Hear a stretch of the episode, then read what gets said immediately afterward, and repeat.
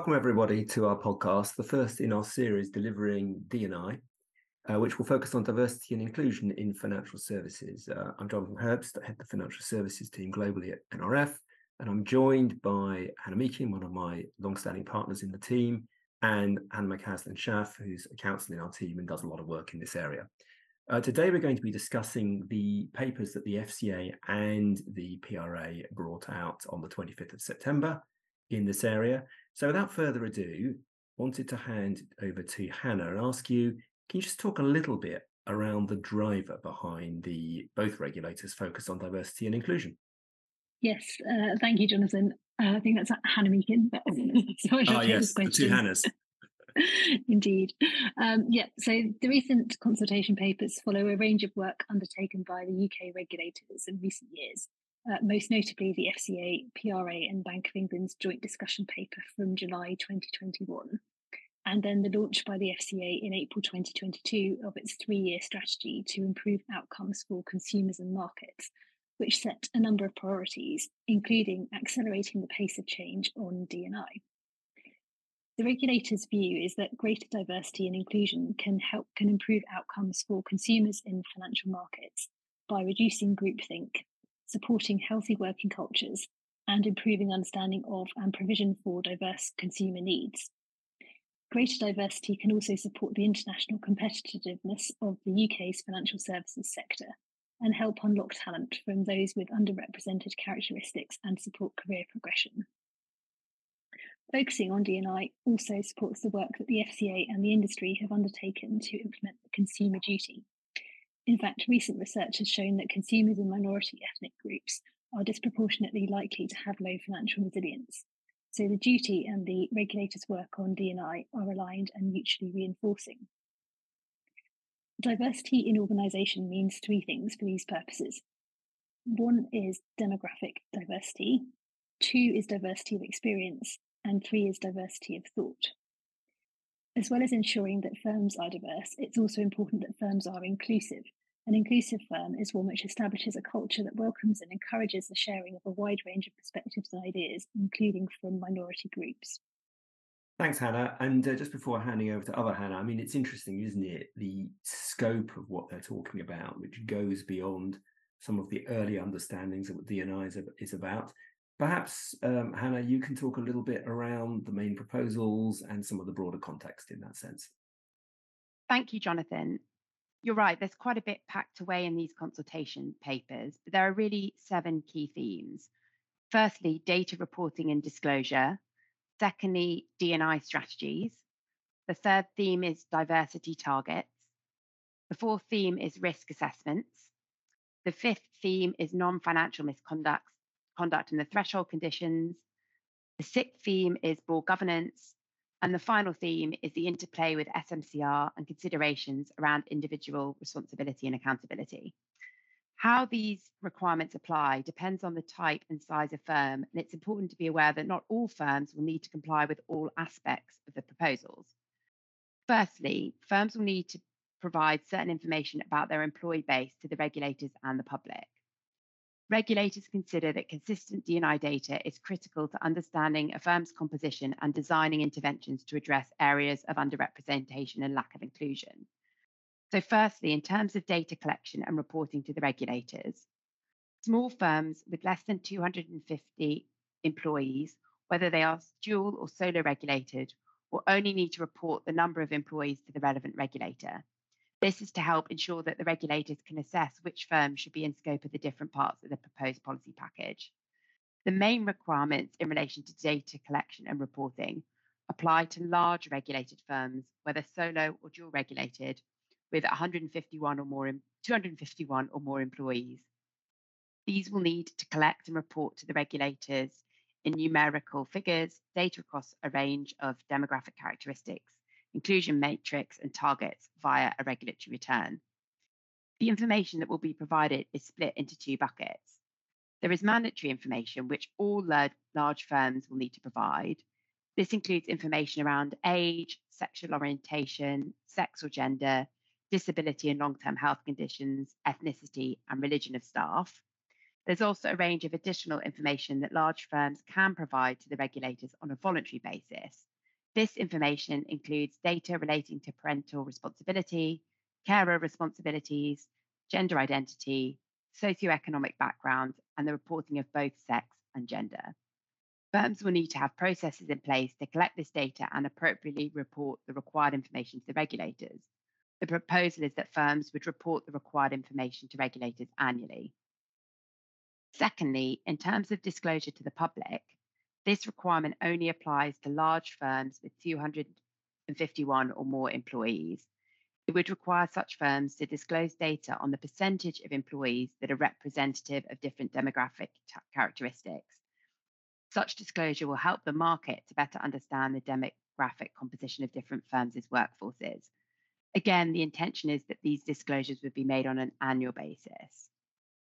Another key area that certain firms will need to be thinking about is the proposal requiring firms to establish, implement, and maintain an effective D&I strategy.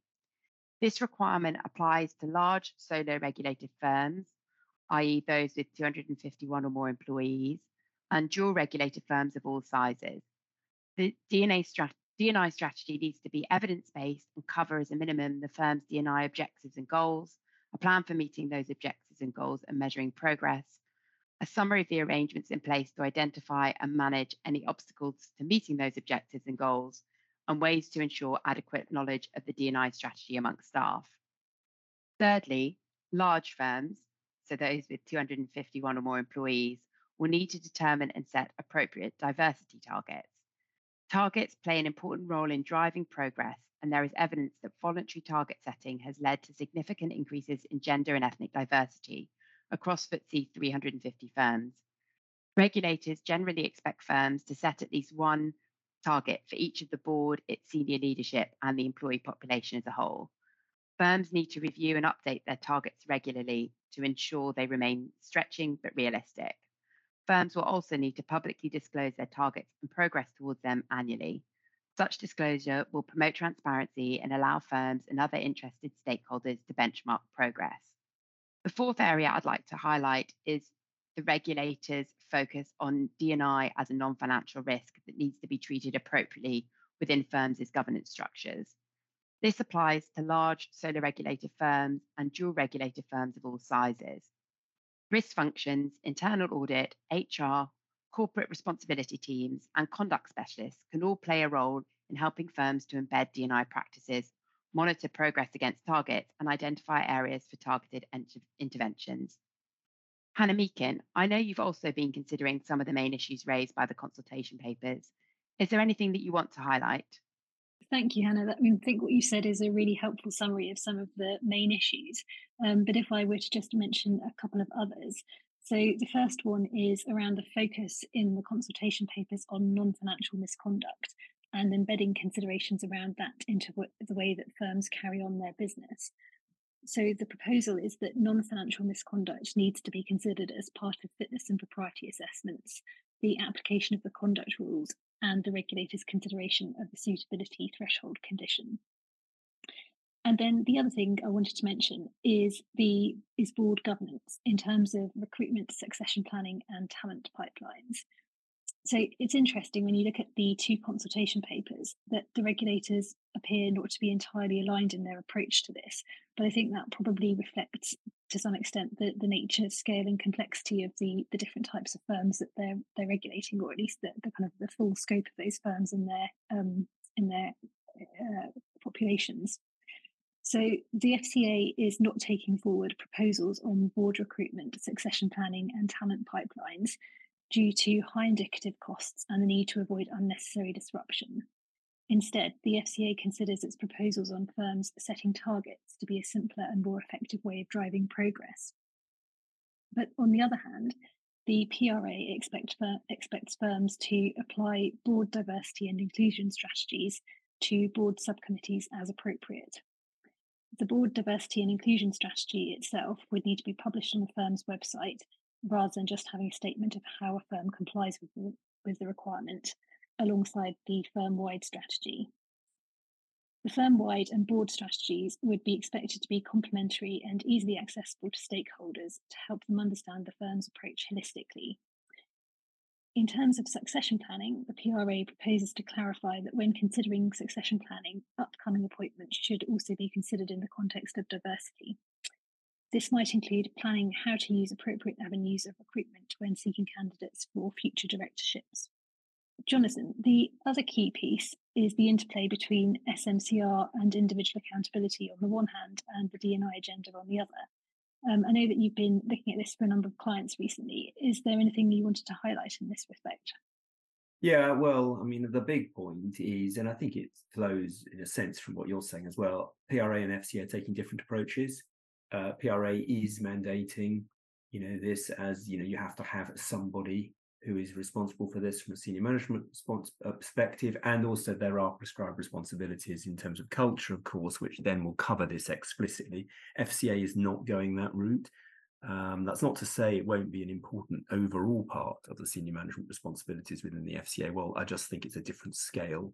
Uh, in the PRA world, there is some, there's some quite detailed guidance on the role of the chair of the board in relation to PRI, and you know, obviously, uh, their oversight of the whole of the board, making sure that there's adequate time and, and opportunity to consider these issues. And importantly, for PRH, in relation to the CEO, their overall responsibility for overseeing the adoption of the firm's culture in the day-to-day management of the firm, and crucially, their inclusion, uh, the inclusion of that in their own performance objectives and REM scorecard. So no, no surprises there, but just quite an interesting contrast. But coming back to the beginning of this discussion, I think it's critical to understand just one or two macro points uh, where they are absolutely aligned. In particular, what I would describe as the expansion of the meaning of inclusion. It isn't just about um, you know um, having enough women at senior levels. That is an important factor, but there's much more to it, particularly economic empowerment issues, economic background issues. So I think it's really part of the sort of new newer agenda, and it's a really fascinating development uh, we'll see uh, as part of the evolution. Hannah, we've sort of heard a lot around the various sort of changes that are happening. Anything you wanted to add in terms of next steps? Yeah, th- thanks very much, Jonathan. So, so the deadline for firms to provide feedback on both consultations is the 18th of December this year. Once the regulators have feedback, the, the intention is that they will review it and develop final regulatory requirements in 2024 and those will be published in the course of next year. Once the final rules have been published, firms then have a period of 12 months to implement the requirements into their systems, procedures, and processes. So, thank you to my colleagues and to everyone for listening. We do hope you found this helpful. Do look out for more podcasts and blog posts in this area from us in coming months.